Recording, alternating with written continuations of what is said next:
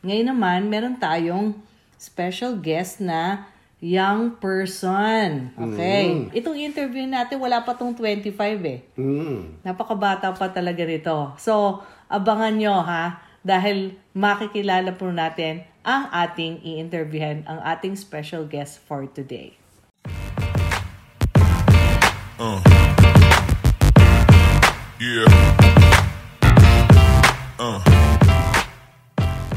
Hi everybody! Hello! Welcome to another episode of Retironario, ang online program na tumutulong para tayo ay mag, Budget, mag, save, mag, invest. and of course, eto na naman kami, ang inyong mga host, si Mimi, Jarvis. ang nagwe-welcome po sa inyo sa episode number 12. 12. Episode 12. Medyo excited na naman tayo kasi parang napapadalas yata na meron na tayong iniimbita. So, first, ep- yung first, yung previous episode po natin, nag-invite tayo ng isang financial advisor. Ngayon naman, meron tayong special guest na young person. Okay. Mm. Ito ay totoong buhay na Case study. case study Okay. Ba- na nagsimulang mag-save, o mag-budget, mag-save. Save. At, ngayon, nag mag-invest. invest na. So, bakit natin napili na magkaroon tayo ng guest ng napakabata? Kasi, dun sa isa nating case study where we use the veterinario um, retirement calculator, eh, sinasabi lang natin yung hypothetical scenario ng isang bata pa na age 25. Itong interview natin, wala pa tong 25 eh. Mm. Napakabata pa talaga rito. So, abangan nyo ha, dahil makikilala po natin ang ating i-interviewhan, ang ating special guest for today. Okay, so eto na po ang ating special guest for today at isang napakagandang bata at hindi ako biased. hindi ako biased dahil hindi ko po alam kung bakit siya naging napakaganda. May pinagmanahan. siguro may pinagmanahan siya. Ang aming pong special guest ay walang iba kundi ang aming pong bunsong anak na si Julia Maria Michaela Rojo Laurilia. In short, siya po ay si Mika. Siya po ang aming bunsong anak na um, marami tayong malalaman tungkol sa kanya ngayon. Okay. So, dun po sa mga first-timers pa lang na pumupunta sa aming show at nakikinig sa amin, nanonood sa amin, you might be asking, oh, sino na naman yung kamag-anak nyo? Bakit ba lagi yung iniimbita yung mga kamag-anak nyo? Kasi po, um, we believe that um, by sharing our experiences, yung pagpapatotoo natin, may credibility yung sinasabi natin.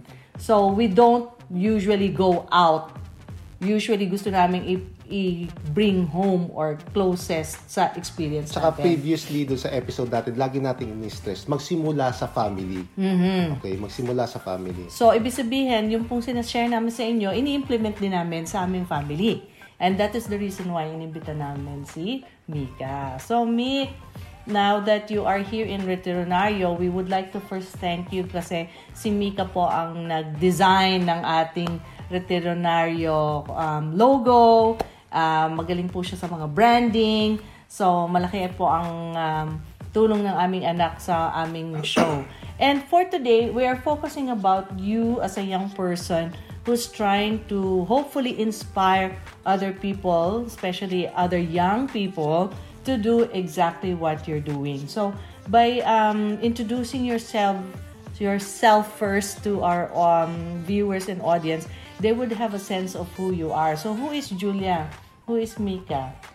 Um, my name is Julia. I'm 20 years old. I'm currently studying um, Bachelor of Business at Deakin University. Yeah. So, Deakin University ay isa po sa mal- malalaking ah, university dito sa Melbourne at very strong siya sa business, sa digital, at sa ibang mga sciences din. So, Deakin, um, we're very lucky to have her in Deakin. Nagsimula po siya sa music school, pero naisip po namin na kahit na may potential siya sa music school, mas maganda yung nalilinya siya sa business. Dahil um, yan ang para sa kanyang future. Why did you choose to study Bachelor of Business? What's your future goal? What would you like to be when you finish school? So eventually, I want to start my own business, but more specifically, I'm majoring in business communications. Um, so in this major, I actually learn about how I communicate effectively through online platforms. So um, eventually, through my business, I want to start my own um, content creation, like video production and video editing and um, stuff like that. Okay.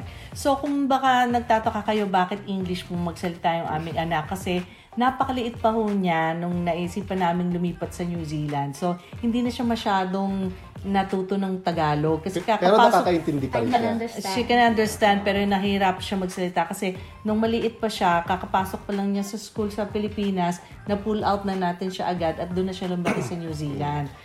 So, again, so 20 years old na siya. Pero, Mika, ang tanong ko, kailan, anong age ka nagsimulang magtrabaho? Um, so I started working, I think, when I was 15 or 16. Um, this was my first job at McDonald's. Um, the pay wasn't really good because I was doing part time instead of casual, so I was working around $10 an hour. But it's still something that I started off with and gave me, you know, income to buy my own things. Mhm. So bakit, uh, in the first place, bakit pinayagan ka ng mama at papa mo na mag-work samantalang si ate at si kuya, hirap na hirap sila na payagan ni mama and papa? How how come pagdating na sa'yo, it's okay, we, we kind of allowed you to start working at McDonald's? Oh. Maybe because what? Maybe because we've seen the benefits of, of working, you know? Kasi alam nyo naman, pag nasa ibang bansa, kagaya ng panganay namin, gusto na niya magtrabaho ng 16, 17 siya, ayaw naman natin siya payagan kasi hindi pa natin alam yung mga kalakaran. Pero eventually, nung nagka-experience na rin siya, pati yung pangalawa namin, pagdating na dito sa pangatlo, medyo nakita na natin kung paano, mas nakita natin ang benefit na mat- matututo rin siya. I think it's more also because I wanted to like not rely on my parents to, you know, buy my clothes and all that, and I wanted that freedom to, you know, buy whatever I want with my own money. So, gaya ng napag-usapan natin sa last episode, yung mga bagong, ah, yung mga bata na may bagong, na nagsimula magtrabaho, yan ang palaging objective nila, maka, maging financially independent sila, makabili sila ng sarili ng mga gamit. Pero at the same time, sinasabi nga natin, dapat nag-aalat sila ng certain percentage for saving and investing. Ang tanong ko ngayon, ginawa mo ba yan nung time na nagsimula ka? Did you save and invest?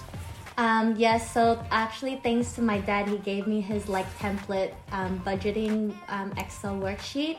And I think I remember when I first started out, I did um, 40% of my income each week was to like for me to buy whatever I want. And then the other 60% was for saving, but I split those up into um, 30%. So 30% um, long term saving and then 30% investing. Mhm. Medyo balikan muna natin yung situation, ano? Kasi sa Pilipinas, um, priority talaga ng mga magulang ay makatapos yung mga anak nila ng pag-aaral. Sa totoo lang, nag-struggle din po kami dyan sa concept na yan. Dahil ang idea din namin mag-asawa na ang mga anak namin makakatapos muna ng pag-aaral bago sila magtrabaho. And that is partly the reason why we wanted ate to focus on her studies rather than working. Medyo nag-loosen up kami ng konti and then that was the same case with with our son. And then finally sa case naman niya pinayagan na natin siyang mag part-time student and part-time worker. So why do you think it works for you to be a part-time student and a part-time worker why don't you want to study full-time Um, I want to study full. I wanted to study part time um, for school mainly because I have more flexibility with my hobbies. Um, because I want to, in the long run, do content creation. I'm using that time. Whereas that, I'm using that time more to work on my content cre- creation, um, and also because we're not citizens um, we're able to more effectively pay out our student loans rather than paying full time upfront. So it's a lot less stress to pay um, more money. Mm. So, in short, ang pagiging part-time student and part-time worker niya, nagsusut sa lifestyle niya. Kasi naiintindihan din naman natin na millennial na to eh. Hindi na to katulad natin dati na kailangan makatapos ka sa pag-aaral mo. So, kumbaga, iniintindi din po namin dalawa ang mga hilig at mga priorities ng aming mga anak. For example, yung aming pangalawa na ngayon ay isang mechanical engineer na hindi niya for a time naisipang magtrabaho kasi nakafocus siya sa matapos yung mga project niya, matapos yung kanyang mga exams. Eh, si Mika naman o, eh, mas flexible yung kanyang course. So, kaya niyang pagsabayin. So, wag niyong pipilitin, siguro ito na yung lesson ko bilang isang magulang, wag niyong pilitin kung hindi ukol. Tama ba? So, kailangan ang mag-adjust din tayo sa sa sitwasyon ng bawat isang anak. Okay? So, hindi pwedeng lahat sila pare-pareho ang, ang, ang parang pathway nila. Especially kung nandito na kayo sa ibang bansa, uh, mas maraming opportunity ang pwedeng mangyari sa mga anak. So, doon namin binabalance kung ano yung mga opportunity na yan. Balikan natin yung ano, yung budgeting na ginawa ni Mika which is yung tinry kong uh, na in-encourage kong sundin niya. So sabi, sabi niya nag meron siyang apat na bad uh, tawag yan? Parang line account, item. Account. Mm. Okay. Yung first account niya is yung spending account which It's is actually five now. Ah, five ba? Oh, anyway, meron siyang spending. Y- Ito yung account na ginagamit niya to buy yung everyday things niya. Or for example, ah, Gusto niya kumain sa labas Oo. with her friends. o kaya pam, siyang- pambayad ng mobile data, o ano man, ano. Tapos yung isang account naman is ah, savings account wherein naglalagay siya doon ng, ng pera para kung meron siyang gustong bilhin na high value items like mobile phone or whatever, computer, pinag-iipunan niya muna to. And then yung third account is yung investment account wherein ito naman yung nag ah, iipunin niya para makabili siya ng stocks or for long-term investing. At yung pang-apat, naalala ko, meron pang house contribution. Okay. So lahat po sila, dahil sa meron silang kinikita, meron, meron din po silang konting binibigay na tinatawag po namin na house contribution. Dahil part po yan ng in-instill namin na responsibility sa kanila that because they are a member of our household, magko-contribute din sila. So, parang yung sinasabi natin na talagang nasa Filipino um, culture natin na nagbibigay tayo ng kung anong kaya natin. Oh, tapos may dinadagdag may dinagdag kang isa pang account. Ano 'yun? What's their fifth account? Well, you, the one that you said before was my like original one, Yep. but I've changed it now. So instead of four, it's five. So the first one would be debt. So that includes like what Papa said, like the phone bill, my Netflix Netflix subscription, Spotify, um, and that also includes my um, uni fees and my house contribution. And then the second one would be just my like my regular savings. So for example like what papa said again if i want to buy some high value items i use that. And then um, i have another one which is investing. So that that's where i um, contribute my money for my stocks and for our condo that we have. And then my the two other ones that I have left, it's two types of spending. So one one of the spending is more just like um, like me wanting to go out, having dinner or whatever, and then the other one, and then the last one is also spending, but it's more for like rare occasions. So if I want to buy birthday presents or something that I can't really budget with my other um, other spending. This one is if something pops up or if something's overdue, or for example, like if I, for example, got like a speeding ticket or something, I would take that out instead of taking out of my savings because I've obviously used my savings for stuff that I intended on buying long term. So be- because of this budgeting technique, she was able to buy a lot of high value items. Sandali lang. So, ba- ma- sasabihin natin sa kanila kung ano yung high Okay. value items na yun. Pero, again, hindi po namin sinasabi ito sa inyo para ipagmalaki o ipagmayabang kung ano yung mga nabili niya. Ang point po dito is we want to really share kung ano yung journey rin niya as a young person, paano niya na-achieve yung mga na-achieve niya at sa- such a young age because of the type of discipline that she had sa pag-iipon niya at saka paano niya kinokontrol din yung money niya.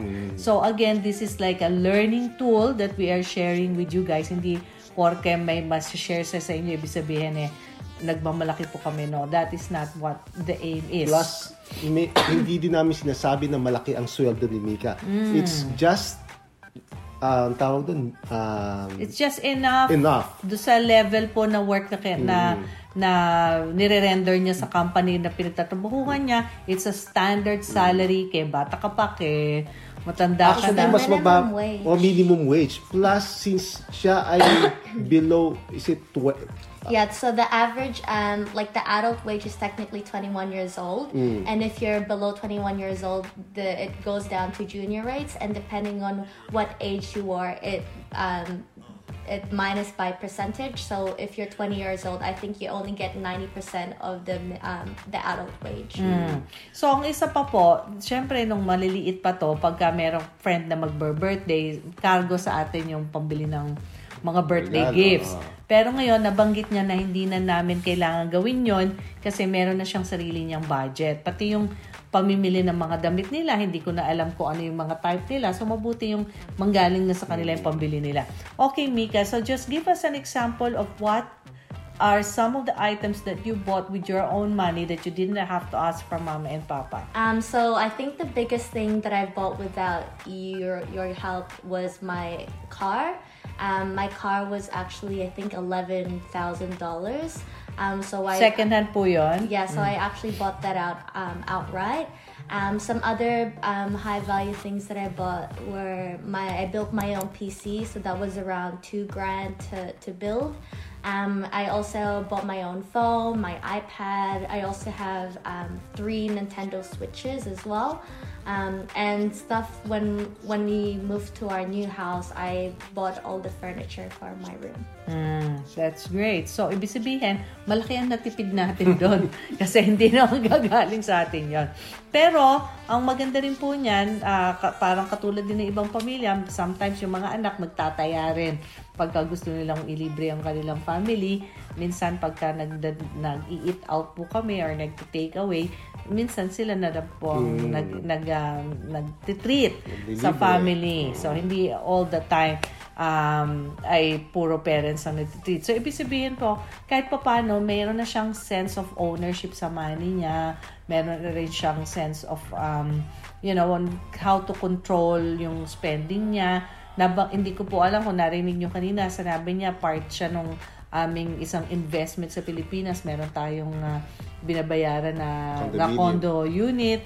So, part owner na rin po siya doon. Meron siyang stake or meron siyang share doon sa aming monthly fee na binabayaran. So, just in case i-decide po namin na iparent yon may income siya. Pag dinecide namin na ibenta yon meron siyang share sa sale Sales. nung nung property na yon. But at the moment, we want to keep the property to increase the value. So, kasama rin po siya. And lastly, um, meron kang recent more expensive investment? investment than the car. Can you tell them what that is? Um, so I actually bought my own land at the start of this year. So technically, I was 19 years old when I bought it, um, and that I had, I think it was worth two, uh, two hundred and seventy-seven thousand dollars altogether. But they, the, the developers, um, only required me to put a 10% deposit, so I was only 27,000 out of pocket with that. Mm. So, doon po sa mga hindi nakakaalam na dito po sa Australia, talaga namang mahal po ang bumili ng lupa. At syempre, iba naman ang presyuhan dito sa presyuhan sa Pilipinas. So, for a 19-year-old person na nakabili ng ganun kalaking amount with a 10% deposit, eh, nakita po ng bangko, nakita ng um, nagbebenta ng lupa na kaya niyang bayaran ito long term kasi tiningnan ang kanyang working history. Yun ang kaibahan dahil sa ah, normally hindi siguro sila papayag. Kaya lang may pambili siya eh. Tapos meron siya pinakitang proof ng income niya. So, ibig Hindi, actually, sabihin, ang nag-assist sa kanya yung mortgage broker. Ibig sabihin nga, through the mortgage broker's help, ma- may, hindi ho imposible na mangyari ang nangyari. Kasi katulad po niya, yung panganay namin ay nagpapagawa na rin ng sariling bahay niya. So, kung kayo po ay wala pang bahay o nag-iisip pa lang na bumili ng lupa o magpatayo ng bahay, kayang-kaya rin nating abutin yan. Dahil sa experience niya, Pero, kaya niya. klaruhin natin na hindi overnight tong ginawa ni Mika kasi nagsimula siya magtrabaho at mag-save at mag-invest at the age of 15. So, after 5 years, or yeah, five years, she was able to uh, save this much money and was able to buy this land. Hanggang gaano kalaki yung lupa, Mick? Um, I 300 think it's 300 square meters. 300 square meters. Yeah. So again, it's for investment purposes. Whether maisipan po niya magpagawa ng bahay at tirhan yung bahay na yan, ay bentahin na siya. Kung inaisip niya na paggawa ng bahay at ibenta yung bahay at lupa, bentahin pa rin siya. Ibig sabihin, yung, yung may pain and fear of the unknown niya ngayon, why she's doing it, later on down the track, meron na yang um, outcome, is- positive outcome for And I her. also think because like when I first started working at 15, um, and I told my friends that I'm putting aside like what 20 or 25 percent of my money towards investing. They kind of doubt, doubted me and was wondering like oh why are you already investing at this age? Like you know you could be spending that money on like new shoes or whatever. But i knew that in the long on in the long run it would eventually benefit me because now they're just starting to invest and putting money inside just for their houses whereas now i'm already ahead of them which is pretty good so i don't have to worry about that. Yeah. So, yun nga yung sinasabi natin na pagbata pa, once na kumikita ka na, minsan yung saya mo ay para sa mga panandali ang mga bagay lamang. Pero for her, she's already thinking about what's gonna happen in the next 5 years, 10 years, 15 years dahil ang presyo po talaga ng lupa dito, malaki ang tinataas kada taon. And a lot of people think that like if you're putting money aside to uh, to invest that you're throwing away your money, but it's more just think of it like you're you're using that as savings for your older self. That's how I think about Okay. it. So, are you required to build a house because you mentioned you only bought the land at this stage? Um, yeah, so the developer actually requires me to start um, planning to build a house. I think once it titles, which is at the end of um, this year at 2022, but they're giving me two years to actually um, Start building. Start building. Mm. So, when do you want to retire, Mick? Um, it depends. It depends on what. When we say retire, you want What's your target age where you don't want to work you, anymore? you don't want to be an employee. Um, well, yeah, that's that's why I'm doing my business course because I want to work for myself. So obviously, I want to retire to retire as soon as possible. So probably maybe like 25 to 30. Wow. Ang aga naman. okay. That's about 5 to 10 years from now. I can do it. Let's just hope and pray that she is able to, um, you know, reach her goals. And I don't doubt that she can because lahat na nga na na-achieve niya, it's from her own effort, di ba? L- laging tinasabi ng iba nating mga kaibigan, siguro tinulungan nyo, nagbigay kayo ng pera to, for the deposit of the land. Wala talaga kaming pera para ibigay sa kanya. Okay? We've got our own Problems. problems. We need to secure our own retirement. So, Yeah. So, Kaya nga tayo nagkaroon na returnaryo kasi isa tayo sa mga nangangarap maging milyonaryo, makapag-retire as comfortably as possible. It appears that she's ahead of the game. Eh tayo medyo nasa ano na so tayo, kagandahan, naghahabol. oh, ang kagandahan, maaga naming na imulat sa mga anak namin na mag-budget, mag-save at mag-invest. Ang ka disadvantage lang sa amin is late na, na natin natutunan ito. Mm. And hopefully, you can also influence your friends to carry on continue um, to do what they've started. Because, you know, in Philippines, they have this thing about ningas kugon. Like, you start a fire, and then once the fire is out, you don't attempt to light the fire again. So, it's just starting and not finishing. Start, stop, start, stop, never following through. That's what Ninga Askugon means. So we hope that you do not do a Ninga Askugon. We hope that you continue doing what you're doing and you become successful in what you're doing. Okay? So, um, what is your advice to young people like you regarding their finances, especially those who are planning on getting a job or almost nearing the end of their uni or uh, can't decide whether to do uni or just go for a job. Uh, they don't have any savings. What's your um, advice to them? Um, my main advice is to start budgeting. Um, even if you don't know what you're saving up for or what you want to invest for, I think you should still have that um, that separation between your bank accounts.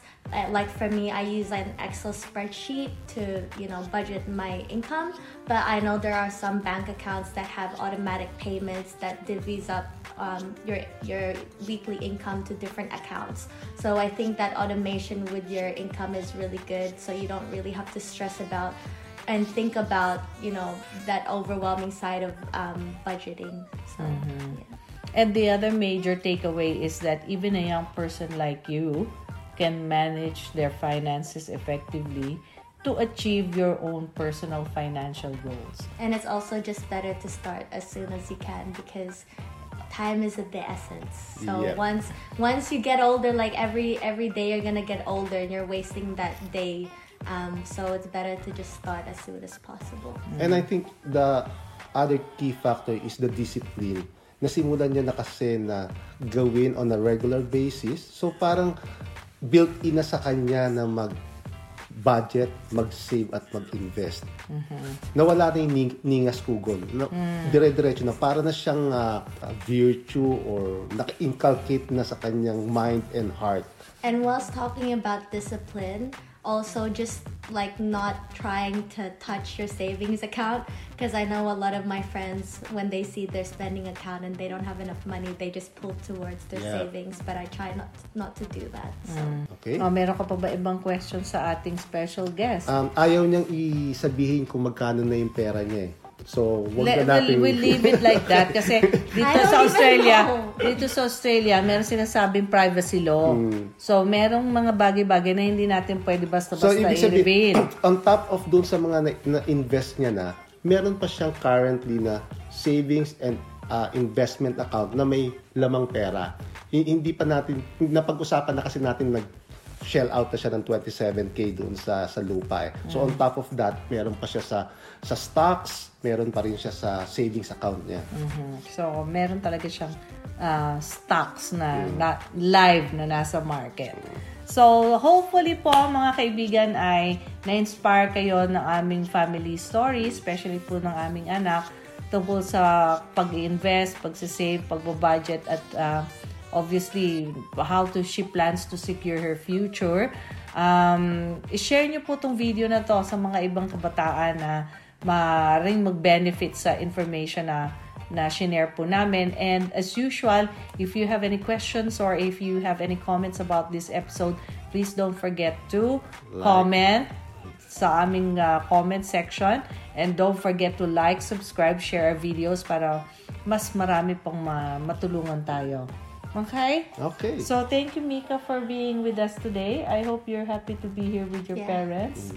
I hope we would be able to convince our eldest kasi by July mayroon nang ibi- ibibigay niya ibibigay na sa kanya yung susi ng bahay at lupa niya. Kaya lang nahihiyang magpa-interview eh. Yeah, si ate yon. So, dito muna tayo sa, sa bunso dahil um, very inspiring naman talaga yung story niya. Okay, guys, I think that's it for this episode. Thank you for watching. And um, this is Mimi again And Jarvis, saying, sama-sama po tayo maging Retironaryo. Hanggang sa muli. Bye-bye. Bye!